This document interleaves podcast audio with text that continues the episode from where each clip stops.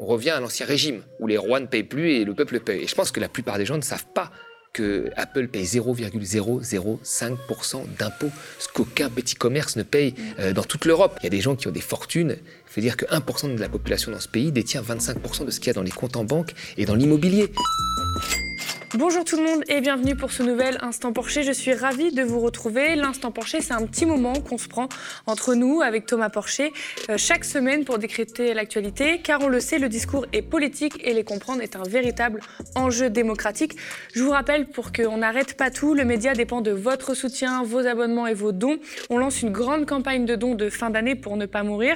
Pour celles et ceux qui le peuvent, rendez-vous sur lemediatv.fr slash soutien pour nous soutenir. Ce projet de télé libre et indépendante ne peut se faire sans vous.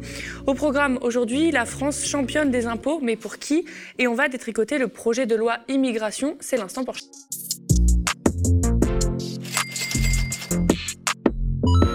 Un nouveau projet de loi immigration a été dévoilé par Gérald Darmanin et Olivier Dussault, respectivement ministres de l'Intérieur et du Travail mercredi 2 novembre. Il nous présente des nouveautés, mais rien de bien surprenant venant de la Macronie. D'abord, un durcissement sur les expulsions, ça rien de nouveau. Par exemple, en inscrivant les immigrés visés par une OQTF, donc obligation de quitter le territoire français, au fichier des personnes recherchées. Mais comme je disais, une nouveauté, donc un titre de séjour pour les métiers en tension. En gros, les métiers où il n'y a pas assez de main-d'œuvre et eh ben là, on veut bien des immigrés, aide ménagère, soignants, BTP, chauffeurs, hôtellerie-restauration. Gérald Darmanin propose aussi un test de français qui doit être réussi, sinon perte du titre de séjour. On l'écoute.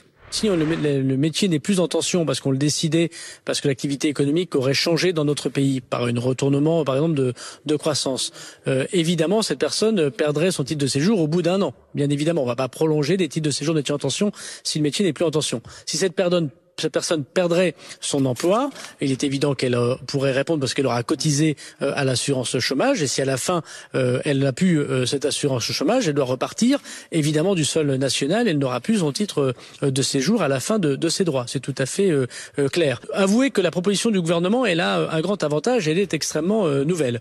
Elle permet de dire d'abord que ce n'est plus l'employeur qui demande la régularisation de son employé. Aujourd'hui, il y a des gens qui travaillent en France, monsieur, qui sont exploités par certains patrons Évidemment, l'immense majorité sont tout à fait euh, à l'écoute de leurs salariés, mais il y a des patrons qui emploient des sans-papiers et qui leur disent si tu n'acceptes pas des horaires euh, très euh, difficiles, si tu n'acceptes pas telle tâche extrêmement difficile, je ne demanderai pas ta régularisation. Parce qu'en France, sachez-le, seul l'employeur peut demander la régularisation de son employé irrégulier. C'est vraiment un scandale. Nous, on dit c'est à l'employé de le faire et on le fait que dans les métiers où on manque de main-d'œuvre. Parce qu'en France, nous souhaitons une immigration de gens qui veulent s'intégrer, qui veulent travailler, qui veulent parler français. Moi, mes deux grands-pères viennent de la Méditerranée, ils sont venus en France pour bosser, et on veut pas des étrangers délinquants. Et donc la règle de ce projet de loi, c'est qu'on est méchant avec les méchants, on est méchant avec les délinquants, et donc on va demander l'expulsion de tous ceux qui commettent des actes de délinquance. C'est ça qui est dans le projet de loi. Mais on est gentil avec les gentils, les gens qui veulent travailler et aimer notre pays. On les accueille. Je pense que c'est la vocation de la France. Tout ça ne peut que nous faire rappeler le combat des travailleurs sans papier depuis plus d'un an dans les filiales de la Poste qui luttent pour leur régularisation malgré des contrats de travail et cotisations et des mois de grève hein, qu'on a couverts aux médias. Ici, le gouvernement veut donner la possibilité à ces travailleurs de rester sur le territoire français sans passer par l'employeur, le salarié peut demander sa régularisation. Il n'a plus besoin donc de l'employeur. Mais comme on l'a bien entendu, ce ne sont que pour les métiers en tension, là où il y a un besoin de main-d'œuvre. C'est dit, les immigrés sont là pour combler un besoin dans les métiers les plus précaires, les moins voulus. On l'entend dans le discours de Darmanin, on passe très vite du travail à la délinquance, gentil avec les gentils, méchant avec les méchants. Thomas, en quoi la loi immigration montre-t-elle que l'immigration est toujours plus ou moins toléré en fonction des besoins des pays d'accueil Est-ce qu'on peut dire que l'immigré devient une marchandise? Bah, en fait, ça a toujours été le cas. Là, on parle de l'immigration économique. Il y a plusieurs types d'immigration. Vous avez l'immigration pour cause de guerre, vous avez l'immigration qui existe déjà mais qui va s'amplifier pour cause de réchauffement climatique. Et là, on parle de l'immigration économique. Et l'immigration économique, elle s'est toujours fait en fonction des besoins de croissance des pays d'accueil. C'est ce qui s'est passé pendant les Trente Glorieuses. Où on a eu besoin d'une grande ressource de salariés issus de l'immigration pour reconstruire le pays. Et puis là, on voit qu'on a besoin de l'immigration parce qu'il y a des métiers qui sont en tension, euh, parce qu'il y a 85% des offres d'emploi qui ne sont pas prises par des, par des, euh, par des Français. Donc on a besoin de l'immigration pour combler ça. Mais euh, donc, du coup, l'argument qu'on entend tout le temps de euh, les immigrés volent le travail des Français, il tient plus du tout là En fait, c'est un argument qui a toujours été faux. Euh, la réalité, c'est que les immigrés occupent des postes que les Français ne veulent plus, parce que ces, postes-là sont très mal payés. Mhm. C'est ça aussi la, vraie question. Quand, on regarde la question globale de l'immigration, vous avez des pays d'accueil et vous avez des pays d'où sont issus les immigrés. Euh, ces pays, souvent, sont des pays pauvres où il y a majoritairement des jeunes. Et le vrai problème de ces pays-là, c'est que les jeunes n'ont pas de perspective euh, économique. Pourquoi ils n'ont pas de perspective économique? À cause d'un certain nombre de choses. Probablement euh, en partie la corruption des dirigeants, mais pas que. L'organisation du commerce international fait que ces pays sont souvent spécialisés dans des biens à l'export, faisant appel à des multinationales étrangères qui ne créent que très peu d'emplois sur place. Vous regardez par exemple un pays comme le Congo. Euh, puisqu'on a 50% de notre immigration qui vient de l'Afrique. Prenons un pays comme le Congo, un pays euh, issu des, colonies euh, françaises. Le Congo, 96% de ses exportations, c'est du pétrole. Qui sont les opérateurs majoritaires dans ces pays-là? C'est Total et c'est Eni, l'italien, qui ont quasiment 90% de la production pétrolière. Il n'y a pas de raffinage sur place, il n'y a pas d'industrie sur place. Donc en fait, vous avez une multinationale qui arrive, qui va planter un puits, faire appel à ses ressources humaines à elles, qui ont les compétences techniques, et qui va, à part pour quelques postes de sécurité ou de transport, mais vu que le pétrole s'en va vite dans les pays, dans les pays riches, va employer quelques, quelques Congolais. Donc ces, ces industries-là ne créent pas énormément d'emplois. Et si demain vous aviez un président africain qui voulait faire un grand plan d'industrialisation de son pays, par exemple dans l'agriculture, puisque le Congo euh, n'utilise que 4% de ses potentialités agricoles, c'est-à-dire 96% n'est pas utilisé. Mm. Si demain on voulait développer l'agriculture, ce qui leur permettrait de se nourrir et pas d'importer des biens avec l'argent du pétrole, ce qu'ils font euh, euh, euh, aujourd'hui, eh ben, il faudrait des financements. Et comment on a ces financements quand on est un pays pauvre? Ben, On les a rarement ou très peu à part du microcrédit. Et donc on a recours au FMI, au FMI qui demande de se spécialiser, la boucle est bouclée, on ne crée pas d'emploi. Donc ces pays-là n'ont pas de perspective pour les jeunes. Donc ces jeunes sont obligés de migrer, quand il n'y a pas de guerre, hein, pour trouver un emploi dans d'autres pays.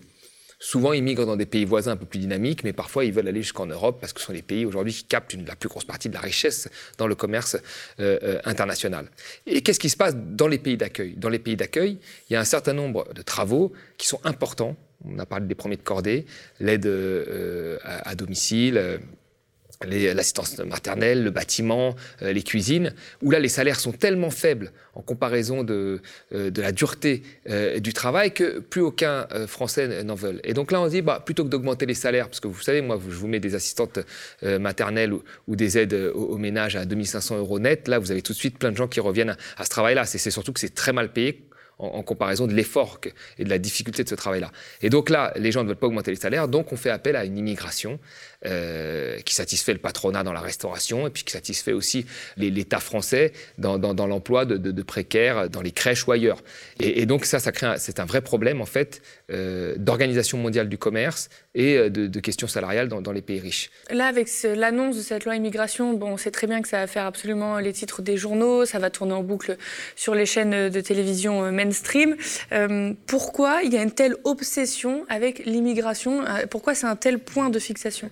C'est incompréhensible. Quand on regarde dans les chiffres, c'est incompréhensible. Parce que la France, finalement, elle accueille deux fois moins d'étrangers que, par exemple, l'Allemagne. Trois fois moins que la Suède. Quand vous regardez le taux d'immigration, c'est-à-dire les flux entrants sur la population euh, totale, c'est 0,3%. Donc c'est pas énorme. Alors certes, ça augmente, mais ça reste euh, très faible. Quand vous regardez la population immigrée, on est à peu près à 10% de la population. Mais c'est un chiffre qui est en dessous de l'Allemagne, qui est en dessous de l'Autriche. voyez? Donc le fait qu'il y ait un point de fixation comme ça, c'est en fait qu'il y a une, confusion qui est volontairement faite par le Front National, le, RN, et on l'a vu avec la sortie qui s'est passée euh, il y a quelques jours à, l'Assemblée nationale, c'est qu'en en fait, euh, on fait une confusion entre les immigrés et les Français issus de l'immigration. Et vous avez, quand vous mettez immigrés français issus de l'immigration, c'est 25%, c'est un quart de la population française. Mm. Dans les manifestations, on dit première, deuxième génération, nous sommes tous des enfants d'immigrés. Mais c'est réel. Et donc il y a une confusion qui est entretenue là-dessus. Euh, pour dire, regardez, l'immigration devient incontrôlable, euh, ce qui est faux en comparaison dans les statistiques, ce qui est faux, regardez, ça devient incontrôlable parce que, euh, en fait, visuellement, vous avez aujourd'hui des Français qui sont issus de l'immigration et qui sont parfaitement français. Et ça, il faut que les gens, plutôt que de parler d'intégration, à partir du moment où tu es français, tu n'as plus à t'intégrer. Donc il faut que les gens l'intègrent justement dans leur tête. ils ont du mal à l'intégrer. Donc c'est avec ça que joue le FN. On l'a vu, vous avez un député français euh, à peau noire, et là on lui dit ben, rentre en Afrique. Et cette confusion est souvent jouée par le RN pour euh, alimenter une haine. Euh, une phobie migratoire qui en réalité dans les statistiques n'existe pas. Mais pas que par le RN, là, Darmanin, on voit que dans son discours, la vidéo qu'on a Darmanin, la droite, etc. Enfin, vous regardez en fait sur les ministères de l'Intérieur, tous ceux qu'il y a eu euh, ces, 30 dernières années, chacun va sortir sa loi immigration, mm. y compris à gauche. Quand vous avez un chevènement qui vous dit... Euh, et puis c'est toujours la même chose. Là, Darmanin dit gentil avec les gentils, méchant avec les méchants. Ce qu'avait dit euh, chevènement, c'est grosso modo euh, ferme et humain. Tu vois, c'est un peu ça, faut être ferme, ce qui veut dire la même chose. Ce qu'avait dit Besson euh, sous Sarkozy, qui, vient de la gauche aussi, hein, du pas, il avait dit à peu près la même chose, l'humanité, la fermeté, enfin, c'est toujours la même chose. Donc, je veux dire, on est, un pays où chaque fois qu'il y a un ministère de l'Intérieur, il faut qu'il fasse la loi immigration, parce que ça fait parler de lui. Et puis, en fait, ça fait, au final, moi, je pense que ça donne des, voix euh, au, RN. Il y, a, il, y a, il y, a, ce sentiment qui monte dans tous les pays, puisqu'on l'a bien vu avec le Brexit, on l'a bien vu avec euh, l'élection de Trump, qui a fait quand même son élection en partie sur l'immigration, notamment dans les États du Sud, avec ce mur sur le Mexique. Et le Brexit, pareil, avec la menace de l'immigration, de la mondialisation. Et avec le succès de certains livres qui, qui prônent mm. le grand remplacement, etc. Enfin, donc on, on, on voit très bien qu'il y a quand même là-dessus euh, une espèce de phobie euh, qui n'est pas justifiée euh, et qui est alimentée par certains partis euh, sur cette question-là. Puis parler de ça, ça permet de ne pas parler d'autre chose. De ne pas parler d'autre chose. Mais il est quand même vraiment important de rappeler, contrairement à des discours qui sont parfois entendus où on va vous dire bien sûr, welcome refugees ou euh, l'immigration, c'est génial. Euh, l'immigration est toujours une douleur, quelle qu'elle qu qu soit en fait. Pour guerre, c'est une douleur ultime, on l'a bien vu, et là, il faut, je pense, que les États soient présents, pour les questions climatiques aussi, mais même pour les migrations économiques, et même des migrations qui se font parfois dans des conditions les meilleures, c'est-à-dire quelqu'un qui va quitter son pays ou quitter sa famille pour aller travailler avec euh, tout le processus administratif qui est fait, ça reste quand même quelque chose de difficile. Donc la vraie question de fond, et qui est partagée par l'ensemble des économistes euh, euh, également en Afrique, c'est de pouvoir trouver à cette jeunesse des débouchés, parce que personne n'a en réalité envie de partir. Si ces gens euh, partent, c'est qu'ils sont contraints par l'absence de débouchés économiques dans leur propre pays. Et c'est ça le vrai problème aujourd'hui qu'il faut résoudre. Et si on veut s'attaquer à ça, c'est très simple. Il faut s'attaquer à l'Organisation mondiale du commerce qui est très mal faite. Il faut s'attaquer au financement de ces pays parce que ces pays n'ont pas accès au financement. Et une fois qu'on se sera attaqué à ça, il y aura des débouchés dans ces pays-là et, et ce sera beaucoup mieux pour les populations. La France championne des prélèvements obligatoires en 2021 dans la zone euro et vice-championne dans l'Union européenne. Les échos et le point racontent comment la France est la plus forte en termes de pression fiscale. Alors, vous nous connaissez, nous, on va décortiquer tout ça. Les prélèvements obligatoires, ce sont les impôts et les cotisations sociales. Dans le pays, dans notre pays, ils s'élèvent à 47% du PIB, contre 46% en Belgique, 43,7% en Autriche ou encore 43,6% en Italie. Pour la Bulgarie, c'est 30,7% du PIB, par exemple. Au sein de l'Union européenne, la France passe deuxième derrière le Danemark, qui est à 48,8%. Alors, ces chiffres sont tirés d'une étude sur la situation fiscale française, publiée mardi 1er novembre par le site spécialisé FIPECO et relayée par les échos. Alors dans ces articles, on parle de retard, de devoir rattraper, mais c'est une mauvaise nouvelle d'être premier de la classe en termes de socialisation de l'économie? Petit rappel habituel, si vous regardez souvent les instants porchés ou toujours debout le soir à 18h30 en direct, oui, on nous parle de dette, de déficit, mais à la charge de qui? Je vous donne ces quelques chiffres. Il y a 10 ans, ménages et entreprises contribuaient à peu près de façon proportionnelle au budget de l'État. Ce n'est plus le cas aujourd'hui entre le CICE, la baisse des impôts sur les sociétés, etc. Autre donnée, la France a connu une augmentation des prélèvements obligatoires sur sur les ménages de 54,1 milliards d'euros entre 2017 et 2021. Mais de l'autre côté, l'État a comme projet une nouvelle baisse d'impôts de production avec la suppression de la CVAE, on vous en a assez parlé ici, sur les sociétés de 8 milliards pour 2023-2024. Encore un autre chiffre qui nous aide à casser les idées reçues rapportées par Maxime Combe et Alternative économique. Les pauvres ne sont pas ceux qui touchent le plus de prestations sociales, minima sociaux, prestations logement, famille, chômage, retraite. Les 10% les plus modestes reçoivent en moyenne 980 euros mensuels, tandis que les 10% les plus aisés reçoivent 1700 70 euros avec les retraites. Je me tourne vers toi, Thomas, pour que tu nous livres ton analyse. Est-ce pertinent de comparer nos prélèvements obligatoires avec les autres pays, comme l'ont fait ces articles et cette étude? Pourquoi pas, mais c'est quoi la, la, conclusion de ça, en fait? En fait, c'est ça, ok, on a les taux de prélèvement les plus élevés. Est-ce qu'il y a un impact sur la croissance? Parce que c'est ça, en fait, derrière la petite musique, c'est de dire, regardez, on a des, forts taux de prélèvement, et donc, euh, ça a un impact sur l'activité, la croissance, etc. Alors qu'en fait, ça, c'est faux. Il y a des pays à fort taux de prélèvement qui ont des croissances beaucoup plus dynamiques que d'autres à, taux de prélèvement faible. On peut comparer ces, dernières années la, Suède et le Japon. Voilà, et un pays qui a des forts prélèvements et pendant des décennies, parfois une meilleure activité que, que, que d'autres. Je veux dire, c'est quoi le but? Le but, en fait, quand on fait ça, c'est après de taper euh, sur le, le service public, sur les prestations sociales et de prôner des économies. Ah ben, on est plus élevé, donc faut économiser. Voilà. Mais après, en termes d'activité, bah, qu'on mette les, les, les, taux de croissance, on va être surpris. Hein. C'est pas aussi euh, corrélé que, les gens veulent, nous le faire croire. Et puis après, surtout, euh, il faut être honnête. Il faut regarder, quand on fait des comparaisons de taux de prélèvement, il faut regarder après le niveau de couverture sociale par pays. Et moi, je mettrais ça, parce que les comparaisons, c'est intéressant, mais il faut bien les faire. Donc moi, je mettrais le taux de prélèvement et le taux de couverture sociale. Et là, on aurait un indicateur un peu plus intéressant. Et puis si on veut aller encore plus loin, on, met, on compare le coût d'une couverture sociale publique avec celle d'une couverture sociale privée. Combien coûte une assurance privée par rapport à une assurance publique? Et là, on a une vraie comparaison. Parce qu'en réalité, à la fin, si ce n'est pas directement inclus dans le public, via des prélèvements, via des impôts, bah, ça sort finalement de votre poche. Et si ça ne sort pas de votre poche, eh ben, vous n'avez pas de couverture. Mm.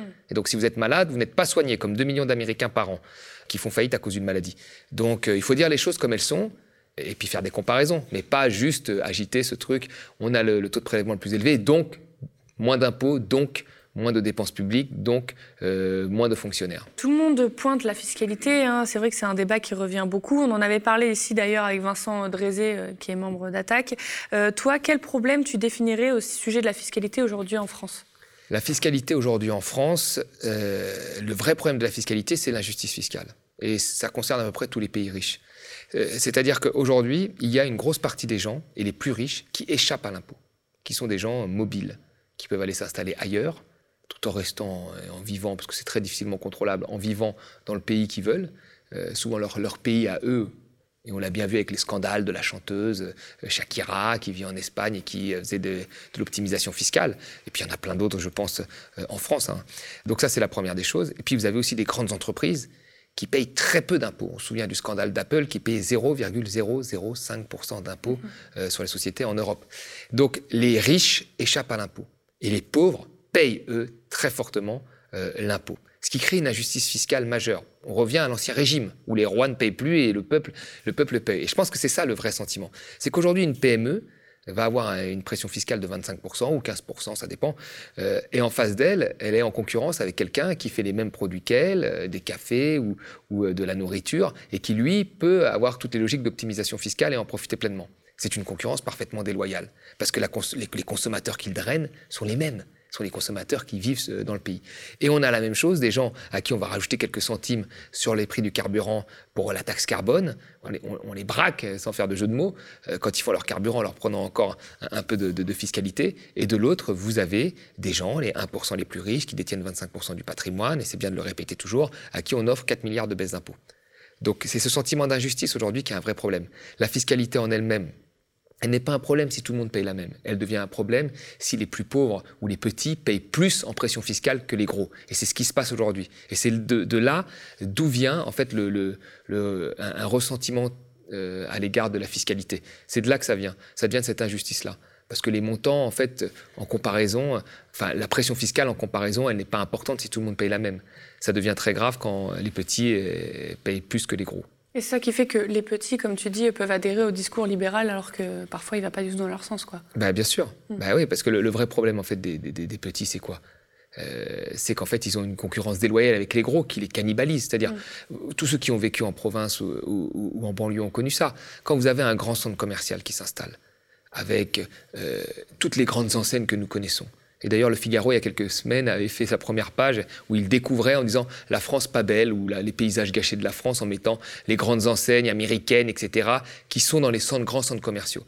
Quand vous avez ça qui ouvre, vous avez souvent euh, les petits commerces, mais même les commerces de, des boucheries, euh, les fruits et légumes, les cinémas de quartier qui ferment. On a tous vécu ça. Mm. Moi, je, me souviens dans la ville où j'étais, le Bourget, Paris-Nord est arrivé à côté, grand centre commercial, avec un, super grand cinéma, etc. Ben, le cinéma de quartier a fermé. Et puis après, tous les petits commerces ont fermé. La, logique de centre commercial écrase les petits. Alors, il, l'écrase aussi parce que ces grandes enseignes ont les moyens d'aller dans, ces centres commerciaux et ont les moyens de, de, de faire en sorte d'avoir une pression fiscale plus faible. Et ça, c'est quand même un gros problème. Et c'est pareil pour les ménages, du coup, qui, les, classes moyennes qui vont se retourner contre les classes les plus pauvres plutôt que. Sachant que tout le monde paye ses impôts, on le rappelle, la TVA, tout le monde est assujetti à cet impôt. Oui, mais c'est un impôt qui est parfaitement euh, injuste, puisque le pourcentage de pression fiscale que ça, que ça exerce sur vous dépend de combien vous gagnez. Vous voyez, puisque c'est la même pour tous. Et c'est pareil pour l'essence. Donc c'est un impôt qui ne tient pas compte de celui qui le paye. Euh, de, la fortune de celui qui le paye. Donc c'est un impôt injuste. C'est pour ça que tous les gens les plus riches veulent qu'on fasse transvaser toutes les, taxes, grosso modo, sur des taxes à la consommation. Parce que eux, ça représenterait beaucoup moins dans, leur salaire que, les, plus pauvres. Donc non, non, il y, a, une vraie, vraie injustice. Moi, je pense que cette injustice, elle vient aussi du fait que beaucoup de gens ne se rendent pas compte de la richesse euh, qu'il y a dans ce pays. Enfin, je, je, pars de mon exemple, mais quand vous vivez dans une petite commune de province ou de banlieue, le riche, c'est celui qui est un peu au-dessus de vous, qui va avoir un pavillon, qui va partir en vacances, qui va avoir une voiture. Donc c'est lui le riche, vous voyez. Donc là, euh, la, la, la, concurrence, elle se fait entre des, une classe moyenne et, et les pauvres. Mais quand vous connaissez Paris, après que vous découvrez Paris, vous vous rendez compte qu'il y a une richesse euh, extrêmement élevée, en fait, que personne ne, ne, soupçonne. Et c'est pour ça que les, discours de oui, on en veut, faut pas en vouloir aux riches, une, multinationale, c'est une PME qui a réussi, c'est des discours qui, imprègnent bien, on va dire, les classes populaires, parce qu'ils ne soupçonnent pas. Je pense que la plupart des gens ne savent pas que Apple paye 0,005% d'impôts, ce qu'aucun petit commerce ne paye euh, dans toute l'Europe. voilà, voilà, personne ne, ne, soupçonne ça. Et, personne ne peut penser qu'il y a des gens qui ont des fortunes. Il faut dire que 1% de la population dans ce pays détient 25% de ce qu'il y a dans les comptes en banque et dans l'immobilier. Personne ne peut imaginer ça. Et donc, euh, à partir du moment où vous n'arrivez pas à, quantifier quelque chose d'énorme, c'est très difficile de comprendre euh, qui doit être plus taxé que les autres. Cela fait déjà un mois et demi que nous avons lancé notre grand projet d'antenne 24-7 et de télé libre et indépendante. Aux médias, on est transparent. Ce grand projet et votre média sont menacés. Cette belle émission, L'Instant Porcher, où déconstruire l'économie et donner du pouvoir à tout à chacun, nous est primordial et menacé. On lance un appel pour soutenir une information différente. Nous avons comme objectif une campagne de dons à hauteur de 200 000 euros. Alors, ça paraît énorme, mais c'est rien comparé aux télé des milliardaires. Et pouvoir, euh, pour pouvoir faire vivre l'équipe et lui permettre de vous fabriquer une information indépendante. Pour celles et ceux qui le peuvent, on compte sur vous sur lemediatv.fr slash soutien. Merci de toujours nous suivre pour tous vos commentaires et vos pouces en l'air sous la vidéo. Spectateurs, abonnés, donatrices et sociaux, je vous dis à la semaine prochaine.